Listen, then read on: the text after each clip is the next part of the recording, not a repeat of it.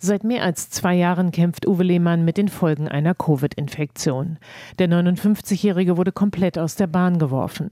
Seit Anfang des Jahres erhält er eine Erwerbsminderungsrente. Zu stark ist sein Berufsleben von den Symptomen beeinflusst. In den Beinen, dass die ganz schlapp werden, dass ich erschöpft bin, dass mein Kopf einfach nicht mehr weiter kann. Aber ich habe auch Beinschmerzen, Kopfschmerzen. Und ich hatte jetzt nochmal eine Corona-Infektion und danach habe ich jetzt so eine Versteifungen, Verkrampfungen in den Händen und in der rechten Hand auch Schmerzen. Kommt immer irgendwie was dazu. Er sucht Hilfe bei verschiedenen Ärzten, doch oft kennt er sich besser aus als manch Experte.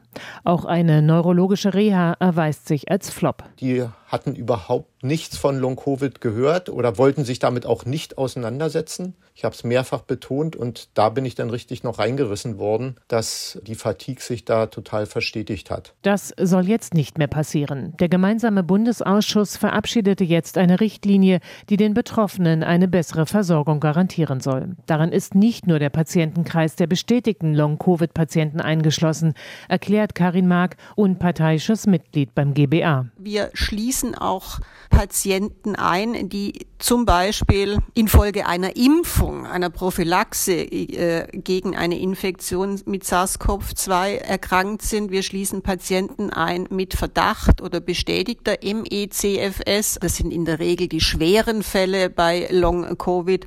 Wir schließen aber auch alle Patienten ein, die einen Verdacht oder Symptome haben bei ähnlichen Ursachen oder ähnlicher Krankheitsausprägung. Die Richtlinie umfasst klare Vorgaben, wie eine Basisuntersuchung auszusehen hat, um den Betroffenen eine Odyssee von Arzt zu Arzt zu ersparen. Der Patient wird künftig einen Behandlungsplan in der Hand haben.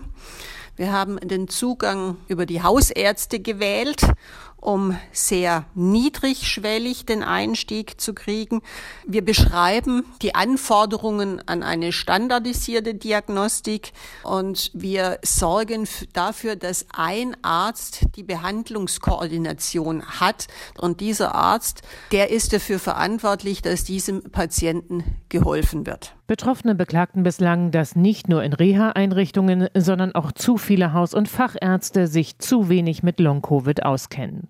Das soll sich jetzt ändern. Der Charme der Richtlinie ist, dass sich künftig alle mit dem Thema auseinandersetzen müssen, weil diese Richtlinie ist verpflichtend. Wenn auch vom Bundesgesundheitsministerium und Bewertungsausschuss das Go vorliegt, soll die neue Richtlinie voraussichtlich ab Frühjahr gelten. R B B vierundzwanzig Inforadio vom Rundfunk Berlin-Brandenburg.